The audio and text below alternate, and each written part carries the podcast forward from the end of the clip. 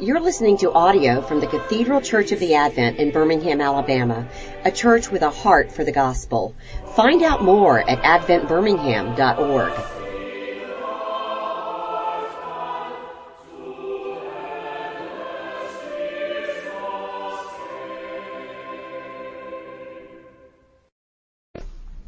Okay, so I guess what we're doing here, yeah, I always feel like a little bit bizarre teaching this class because like it's faith and family, and like I have a dog, but I don't have any kids, um, and so uh, it's always a little bit awkward, like you know, telling people like this is how we can you know parent our kids in the gospel. We're not going to talk so much about parenting today. Uh, we'll probably just talk a lot about like why we do what we do as a youth ministry, uh, and um, maybe some natural steps that y'all will take as parents to sort of like supplement that thing, not even just as a youth ministry, but as like children from, you know, infancy up through high school here at Advent in the youth ministry. So, and here at Advent we have um, a couple of foundations, I think five uh, foundations of successful children and family youth ministry. Uh, and those include things like gospel centrality, uh, relational discipleship, intergenerational, um, integration. So this is a lot of like, you know, kids working with adults. We have a lot of adults co-lead our small groups and things like that. And then the one that we'll focus on today is theological depth through biblical teaching. Uh, I know that's sort of a mouthful, but it's posted up at the top of that outline. So if you need to refer back, that'll be great. Um, before we get started, though, I wonder if you would pray with me and for me. Uh, Father, thank you for bringing us together here today. Thank you for preserving your word uh, up to today and for revealing yourself through it.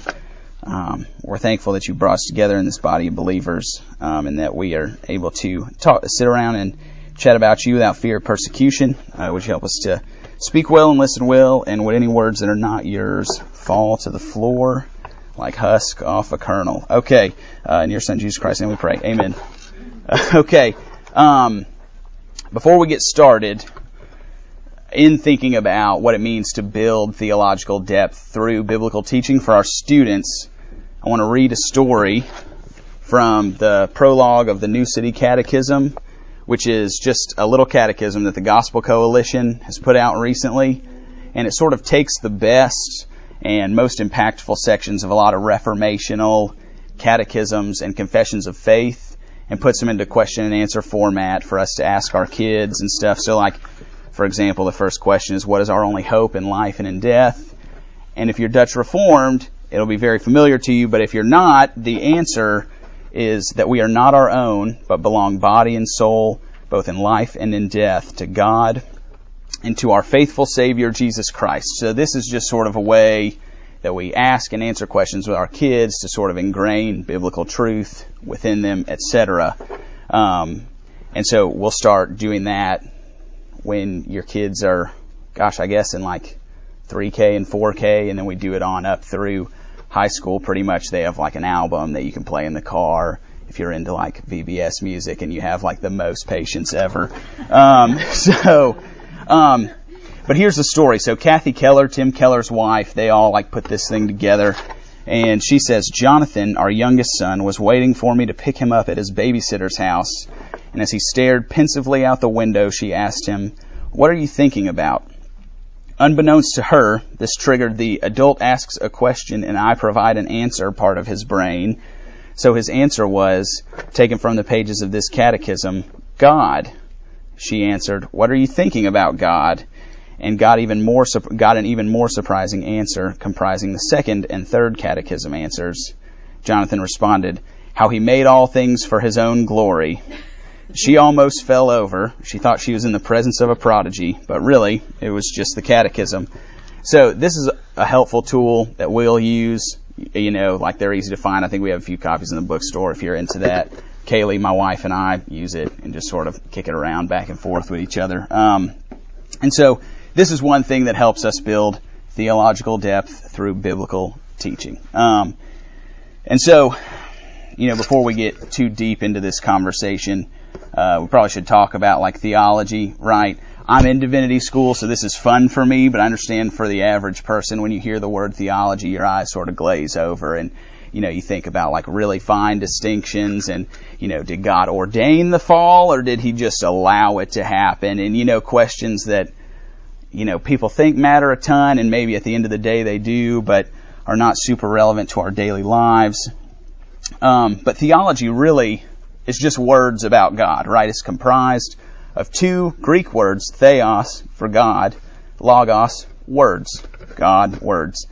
Um, and so theology is not necessarily heady, stuffy things uh, that Dutch and German guys wrote hundreds of years ago. Um, theology is something that we all do as we read the Bible. Um, and so when we talk about theological depth, what do we mean uh, by that, especially as it pertains to your kids? And what we generally mean is like a basic understanding of the overarching narrative of Scripture, from Genesis to Revelation, how God engages with His people from the garden before the fall, in the garden at the fall, and then into the new heavens and the new earth in Revelation 20 through 22. And so, again, that doesn't necessarily mean that your kids need to know how to distinguish the covenant of works from the covenant of grace or, you know, to understand how and why the Garden of Eden is actually a prefiguration of the Levitical temple that Solomon will build in 1 Kings 6 through 8, right? Like, this is not what we're always doing. Really, what we're doing and what we mean is just helping your students synthesize the information they find in the Bible and not treat it as hundreds or thousands of distinct and discrete facts that have no relation to each other. We're trying to you know, have help your kids to see the Bible as one story of how God relates to his people and how God cares for his people and brings them back to himself no matter what they do to get away. Um, but uh, yeah, so that's what we mean by theology, and also when we talk about building theological depth through biblical teaching, we're not just talking about intellectual pursuits. We're not just talking about teaching your kids how to read the Bible with their minds. We're teaching them how to read it with their hearts, right? We'd like to engage the affections um, and put our kids in a position where they love the person Jesus more and more over the course of their life as they study the scriptures and as they study what God has done for them in Christ. Um, we're trying to help our kids think and love the person Jesus to a point uh, where they are constantly conformed to the image of God's beloved Son. So that's what we mean. Uh, and ultimately, everyone's a theologian, right? Everybody, even atheists, have thoughts about God or his non existence, right? Everybody speaks words about God.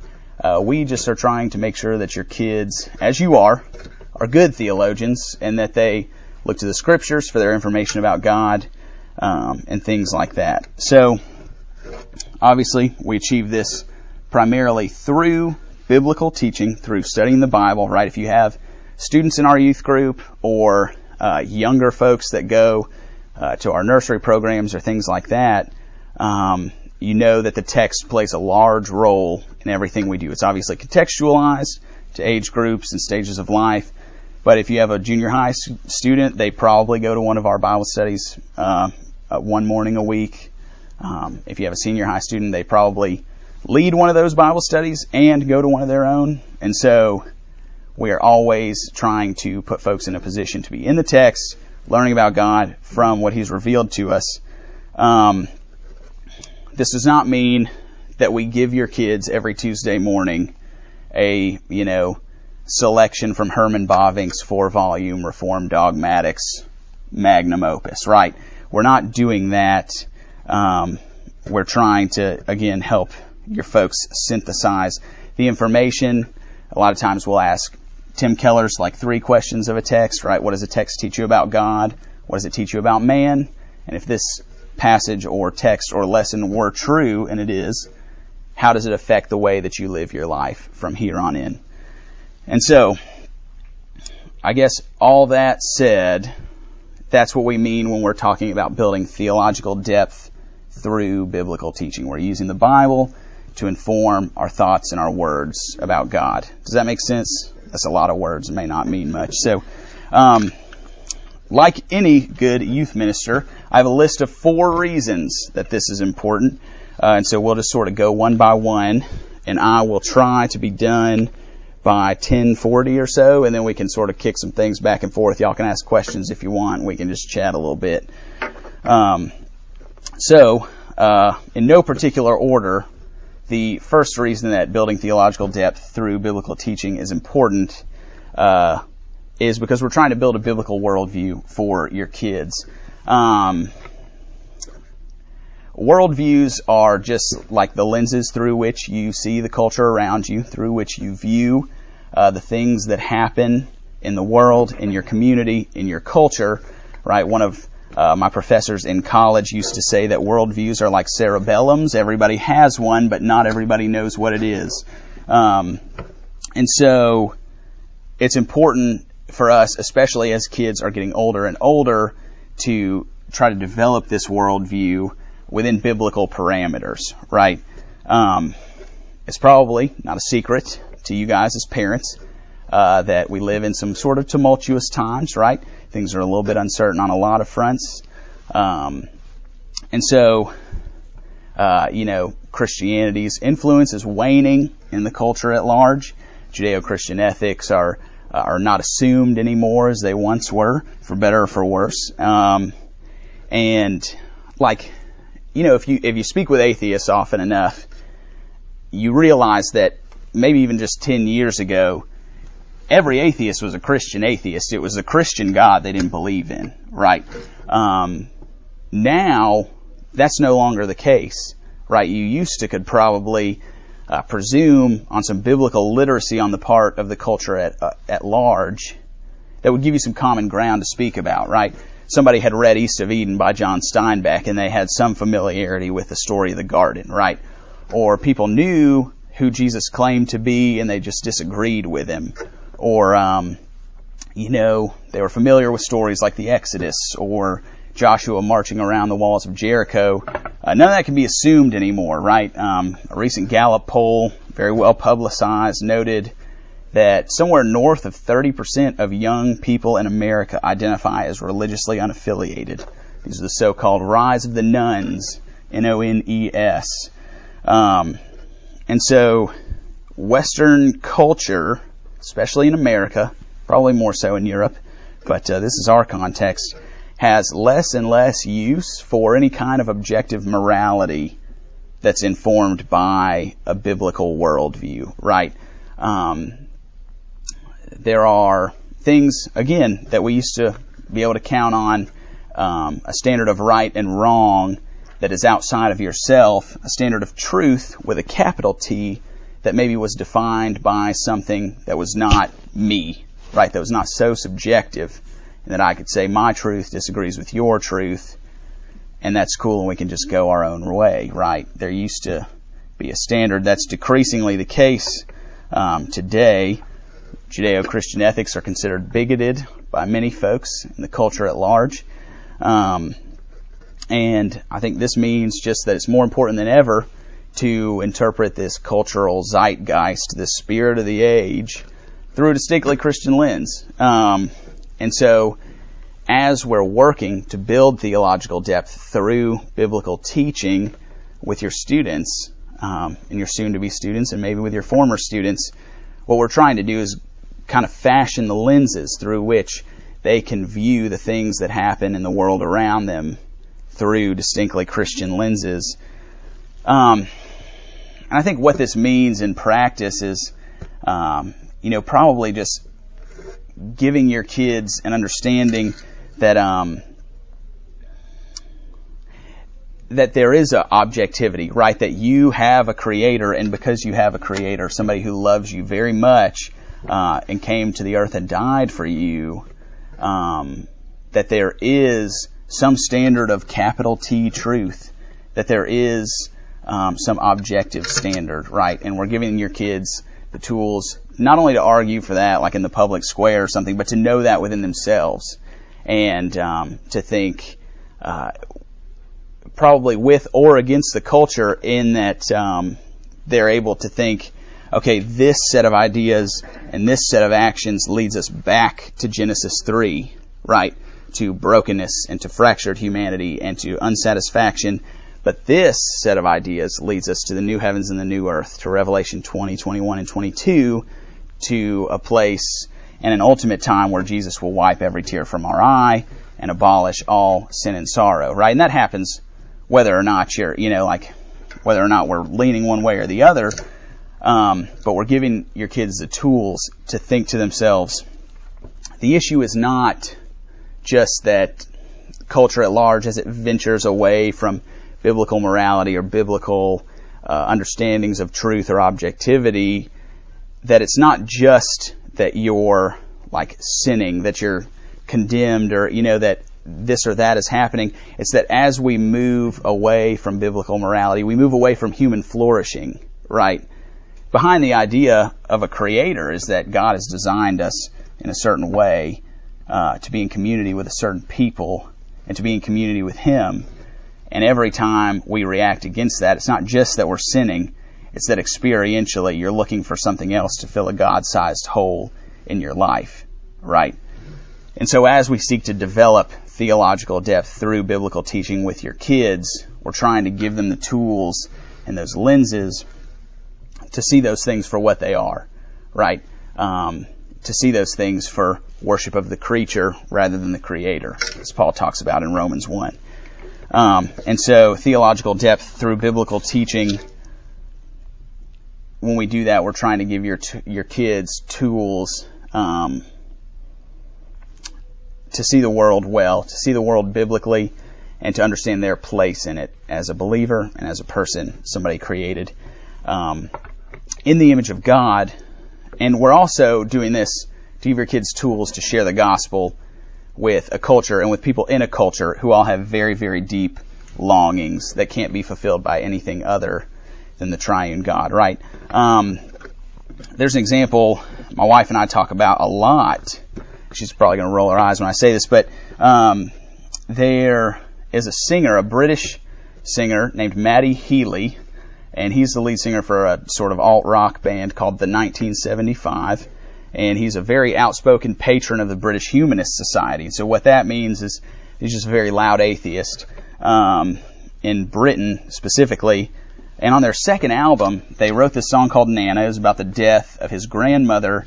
And at the very end of the song, if you listen close, you can hear him start to choke back tears, and it almost sounds as if the recording just cuts right there, like they just called it in the studio and released the song as is.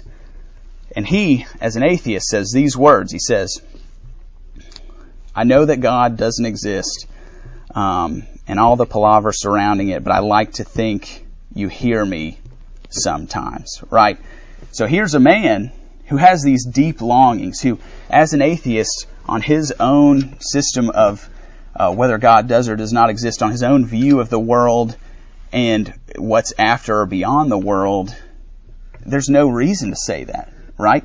There's no reason to to to feel that sadness. That you know, it's this is all just a natural process. But at the end of the day, the issue is that you're made to worship, right?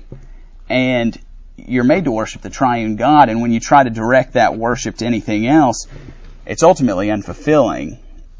And so, we build theological depth through biblical teaching, we're trying to direct worship to the right place. We're not only seeking to shape the intellect of your kids, we're seeking to shape the affections as well uh, toward God. Um, right? Paul talks in Colossians 2 8 about not being tossed about by the vain philosophy or the elemental spirits of the world. Um, and having theological depth developed through biblical teaching helps your kids to have the tools to build their house on a rock, right? It gives your kids tools to, to lean on Scripture and to interpret the things that are happening around them through scriptural lenses, um, right? It helps us see folks who disagree with us not as, uh, you know, curmudgeonly or anything like that. It helps us see them as, you know, people who have deep longings that are just unsatisfied by the world around them. Um, and it also helps your kids to deal with their uh, questions of doubt, their crises of faith, uh, in a in a good way. Um, okay, so point one, we're building a worldview.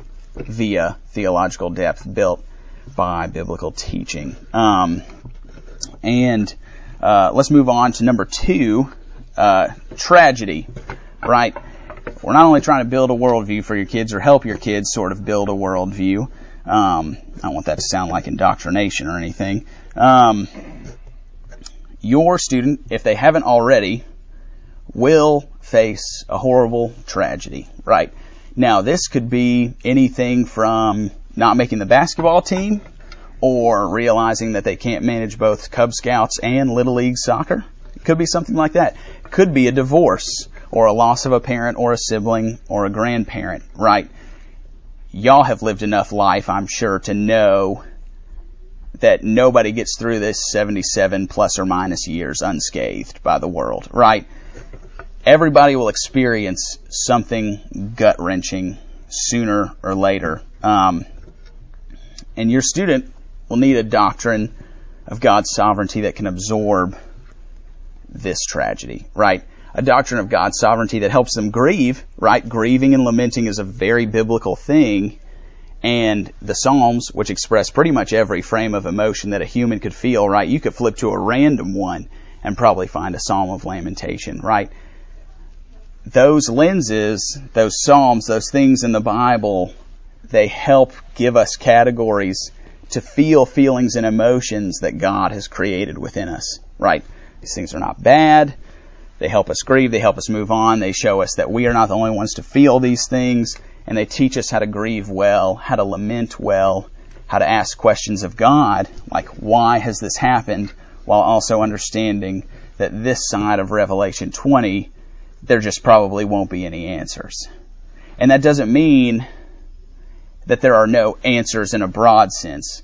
It just means that we should not expect golden tablets to come down from heaven and tell us why tragedy has stricken in one way or another. What we can expect and what we can rely on though is that in the midst of suffering and in the midst of tragedy, God whispers to us in his word that he is still good and that in Romans 8:28 he's doing all these things uh, for the good of those who love him. So um, your student will need that doctrine of God's sovereignty uh, that can absorb that. If you look at Acts 2:23 on your page, here we hear Peter preaching to the Jews early in the book of Acts that Jesus, the Son of God, 100% man and 100% God, was sacri- was delivered up and murdered according to the definite plan and foreknowledge of God. And if the triune God in eternity past, way before creation, ordained this to happen according to his definite plan and foreknowledge. The greatest sin that's ever taken place on the face of the earth,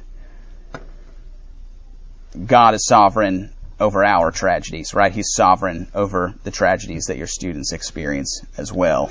Um, in addition to this, though, your kids will also need a doctrine of God's goodness uh, that tells them God is still just, God is still merciful, God is still Lord of the earth, even in the midst of this tragedy. God's goodness is the thing that gives comfort in that pain when we ask, why has this happened to this person who helped old ladies across the street every single day of their life and worked at the soup kitchen every third Saturday? Why has this happened to them and not to, you know, that person you grew up with who we're all thinking of? You know, like why, you know, like why, why has that happened?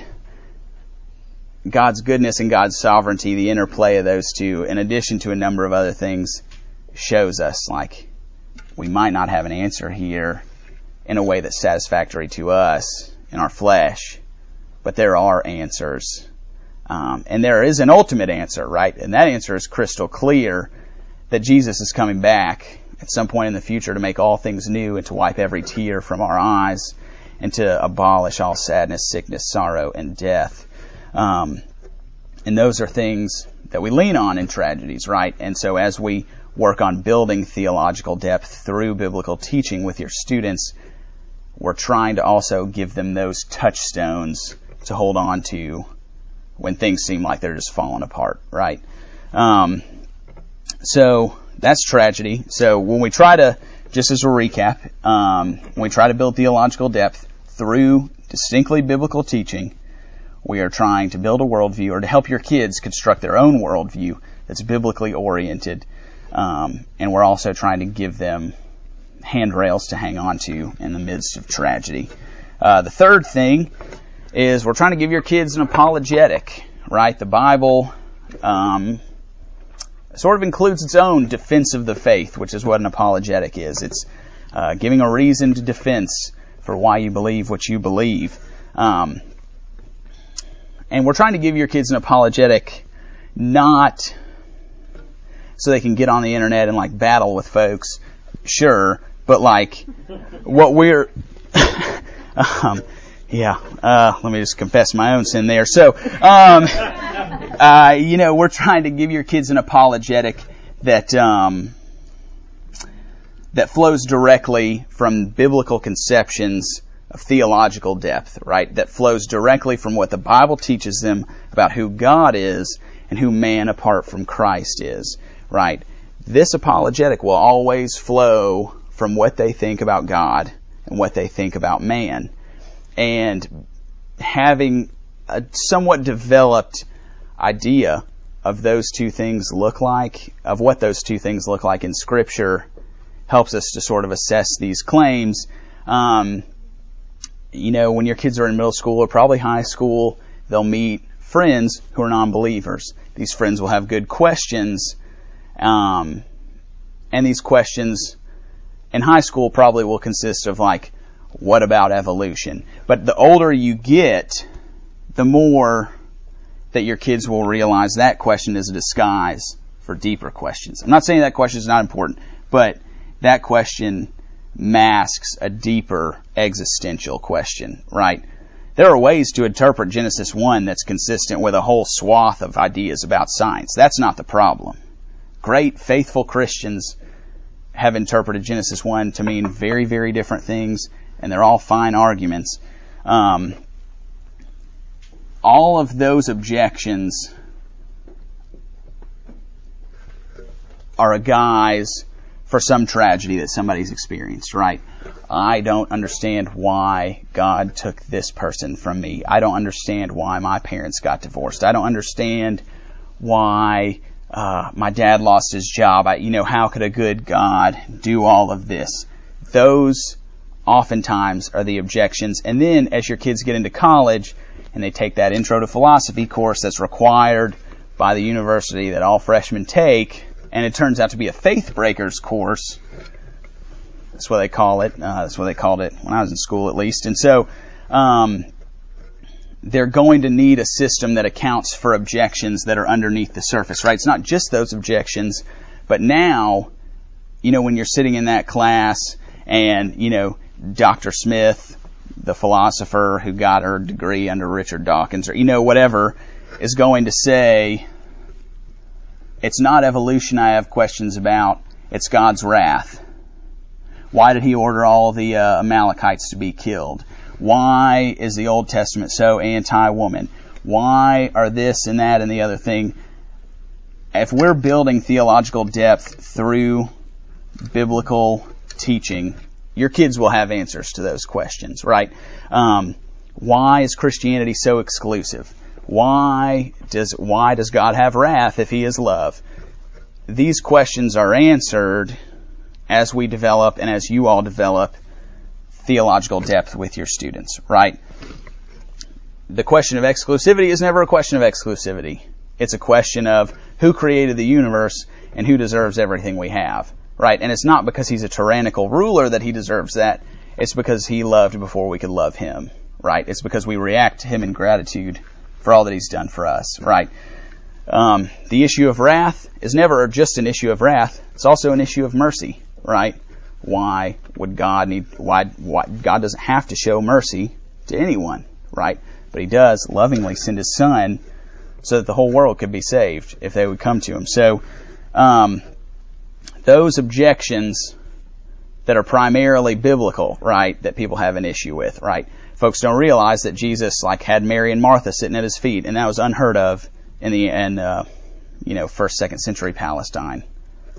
You know, so the better your kids know the Bible, the better they create categories for interpreting it, the more uh, persuasively they'll be able to answer those questions for their friends, and the more securely they'll be able to answer those questions for themselves, right? Because they, like some of these questions will take root in our kids' hearts at some point, right? We will doubt, we will have crises of faith, and that's okay, like that happens.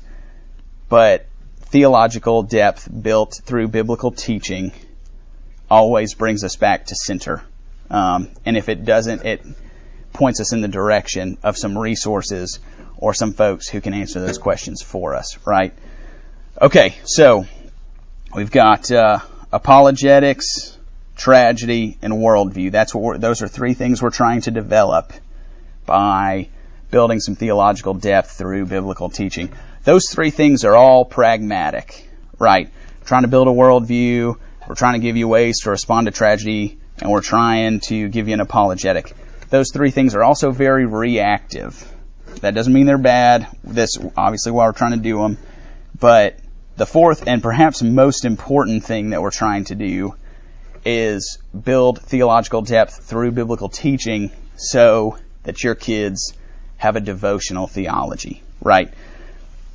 We're looking to develop a doctrine of God's love and holiness that reveals our purpose, right? Excuse me, God has come to us in nothing but love and true mercy.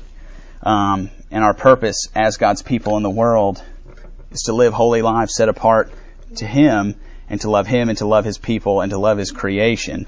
Um, and so the more we read the Bible, the more we develop this theological depth, the more we understand what Scripture is teaching us about man and about God. Oh goodness, we have got to go. So um, the more we realize, the more we read, the better we the the more used to interpreting the Scriptures we get to be, um, the more that we understand the purpose God has given us in life, the more we understand the communion between God and ourselves, uh, and even on a deeper level, knowing about God and knowing God are two different things, right?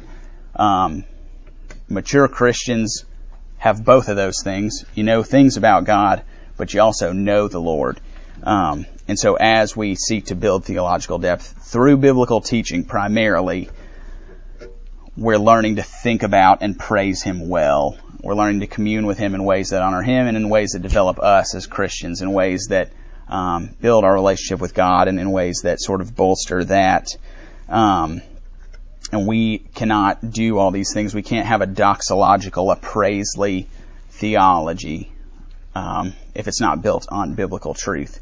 And so as we do that, we're developing practices and rhythms in your students' lives for reading scripture and for praying and for, for understanding what God has done for them and what He continues to do for them, not only through His Word, but through His church and uh, through the people around them and through their families and things like that. So um, that's what we have in mind when we think of theological foundations through biblical teaching. We're thinking about uh, theological categories that help us to interpret worldviews, that help us to develop one, that help us interpret tragedy in biblical lenses, that help us develop a, an apologetic that, that is helpful to others and encouraging to us, and also a sort of devotional theology that contributes to our own spiritual life. Um, that's all I got. So, um, if you all have questions, happy to dialogue. Yeah. So on, on worldview, Yeah. a two-part question Sure. of how we define it, both sort of outwardly and inwardly. So outwardly, in terms of you know, what are we fighting against? Sure. It's sort of hard to define what the current philosophy of the world Yeah. is. I mean, other than everybody should be happy, Right. um, but that makes it harder to sort of explain to your child like this is Yeah. this is the alternative to Christianity because I'm not real sure what it is. Yeah. How do we how do we sort of explain that?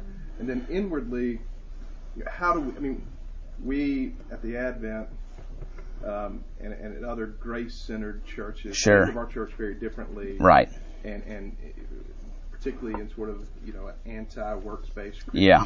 For sure. But that seems to all get lumped together. Mhm. You know, a 13-year-old, and that all seems to be what they point at. So, I mean, how do we sort of go back and focus on grace for them? I mean, to sort of separate ourselves and you know, other churches may look at it this way, but this is how we think of the gospel. Yeah. Okay. So when you talk about inward worldview, and like thinking about how we speak to our kids about grace centeredness. Right, because a lot of so my my 13 year old starting to get Sure. questions from friends and that Right. sort of thing, and a lot of times it, it's a it's a it's a false argument. Yeah. They, they hold up something that we don't believe Right, as as sort of the the argument to, against Christianity. right. um, and trying to sort of separate a, Yeah. gospel centered Right. um, Yeah, okay, okay. Christianity as Yeah. opposed to somebody else's view of you know don't dance, don't drink, don't smoke, don't you know Sure. a sort of a you know that, that they tend to rebel against. Yeah. Okay, so first question, how do we sort of work within the spirit of the age? I think you're you're exactly right. There's not just one argument against Christianity, right? There's not just one set of ideas that are contra the gospel. Um, this is going to sound like a trite answer, and I don't mean it to be, but the more that you're soaked by the word, the more that you develop categories, right, that help us to sort of identify maybe like little flashpoints in people's ideas or in people's feelings about certain things, right? Um, you know, maybe it's it's realizing that X or Y person is operating with some borrowed capital, right? They've got some some things from Christianity that they want to impose, uh, but their worldview can't account for it, right? So you see this a lot um, with the sort of secular humanist crowd who say, you know, morality is somehow objective, but there's no there's no reason to think that on secular humanism generally. Um, yeah, I think there's a lot of like calling audibles at the line of scrimmage and like reading the D at the line that has to happen there. Uh, and I know that's not a helpful or practical answer all the time, but um, in like individual conversations, I think the best thing we can encourage our students to do is a fair amount of a Christian worldview as being winsome and persuasive and gracious in dialogue and in argument and trying to understand the other person's point of view. That way, we might be able to test it by scripture, by a biblical worldview, and sort of see maybe where some inconsistencies are, or maybe where some unmet longings are, and things like. Does that make sense? Is that helpful at all? And then with um, the sort of inward worldview piece of. Let me restate your question back to you, and you tell me if I'm like on the right track. So, the question is like when you're dealing with folks who have sort of like canards of what Christianity actually is, what we would consider biblical Christianity to be. How do we like address that while still? Yeah, it's um, to me one of the you know the the great things about um, our church is you know, being grace centered. Yeah. Understanding that we're all miserable sinners. For we sure. all fail, and we all need God's grace. Yeah, Um, I think that's harder for children to Yeah. necessarily grasp immediately. yeah, Because they haven't had huge failures. I mean, they've had some failures. Sure, the huge failures Right. they want to have in their life to sort of say, okay, I need God's grace. Um, and and then when they're sort of thinking about the Christian worldview, they have other Christians who aren't really as grace centered, sure, and then they have people who I'm not sure what they are, but they're rebelling against an idea of Christianity Mhm. that, that is not gospel centered. yeah, It's sort of this traditional idea of, you know, a right wing political view Right, of the world. yeah. Thing. And how do we sort of bring that back to, you know, I'm focused on the gospel. I want my child to be focused on the gospel. Yeah. Be gospel centered. yeah, I think I have an answer to that. Like, we were Yeah. at Genolettes one night, and William was asking about his friend down the street, who they, I guess, have a very different view of what they, Right. Genolettes would be, Right. believe to be true. But they're also saying, like, we're a Christian family as well. And so William's having all these questions, and he's like a really smart kid. Because he's a gentle lad. Yeah, Yeah. yeah. And he's asking all of us like, well, what? Like, I don't, I just don't get it. Like, I don't, I don't get why they think this. And I think just being able to have a conversation and talk with your kids about this is like what we believe and here it is in scripture. And like that's why I advocate a lot for the New City Catechism because it gives you the big questions. Like the second question is what is God? Right. and it gives you an answer to that, and then the scripture that goes along with it. And so if you have those questions, like these are questions that people are going to ask, and if you have the scripture to back it up, it's easy to have the conversation with your kid. Or for them to kind of frame what they know to be truth with what they're seeing in other places. And people all around our culture confuse Christian culture for Christianity. Oh, that's good. That's a good word. It's so distinctive, and people. There's a. We were reading a, a, a, an audiobook, and it mentioned how in the scriptures it says. I can't remember what it said, but Matt was like, "Oh, this is wrong. It's not in the scriptures," you know. Yeah. But people are telling this, so people hear it that that's in the scriptures. Like God helps them who those who help themselves. Yeah. Not Right. biblical, Right. but people say it is, and so people assume it's true. They don't actually go and verify. So I think Right. whenever your daughter or any teenager has a question, to pull out the Bible and look for it with them is hugely helpful. Like to be in pursuit of the answer with them, not always having the answer, is very valid and wonderful. Yeah, and sometimes like with the like grace centered piece, and when kids like you know, probably the biggest failure they've had is like jacking a cookie out of the cookie jar when they're not supposed to, right? So Right. that's where things like this liturgy and this prayer book are so helpful, right? Because every Sunday you have to tell yourself, we miserable sinners, miserable offenders, right? Right. And you know, there's no like formula or complex that you can just sort of toss in. And as y'all know, I'm sure, and you know, a lot of those things just take root and sprout in their own time. So thank you for asking that. Because, Yeah, that's we good. talk a lot about like being ready and available to, to talk to people who don't believe, you know, and, and looking for those people and looking for those opportunities. But it's never occurred to me to say, you know, look for your friends who who believe but maybe don't understand grace. Like, and maybe it's the proactive of talking about how to share about that so that when they see it, they recognize it as not our beliefs necessarily.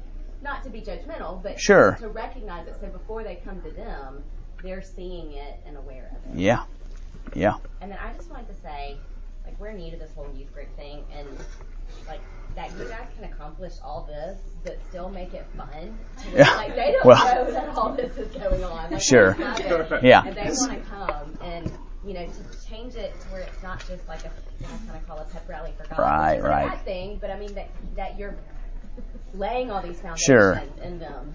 yeah, Forever grateful. yeah. Praise God. It's uh, yeah, it's like the subversive gospel we say. So, um, any other questions? If you got them, my email is just tucker at cathedraladvent.com. So, you know, um, but it's 1050. So if y'all want to bail, you're more than welcome to. We can stay and chat, whatever y'all want to do. Cool. Thanks, guys. Thank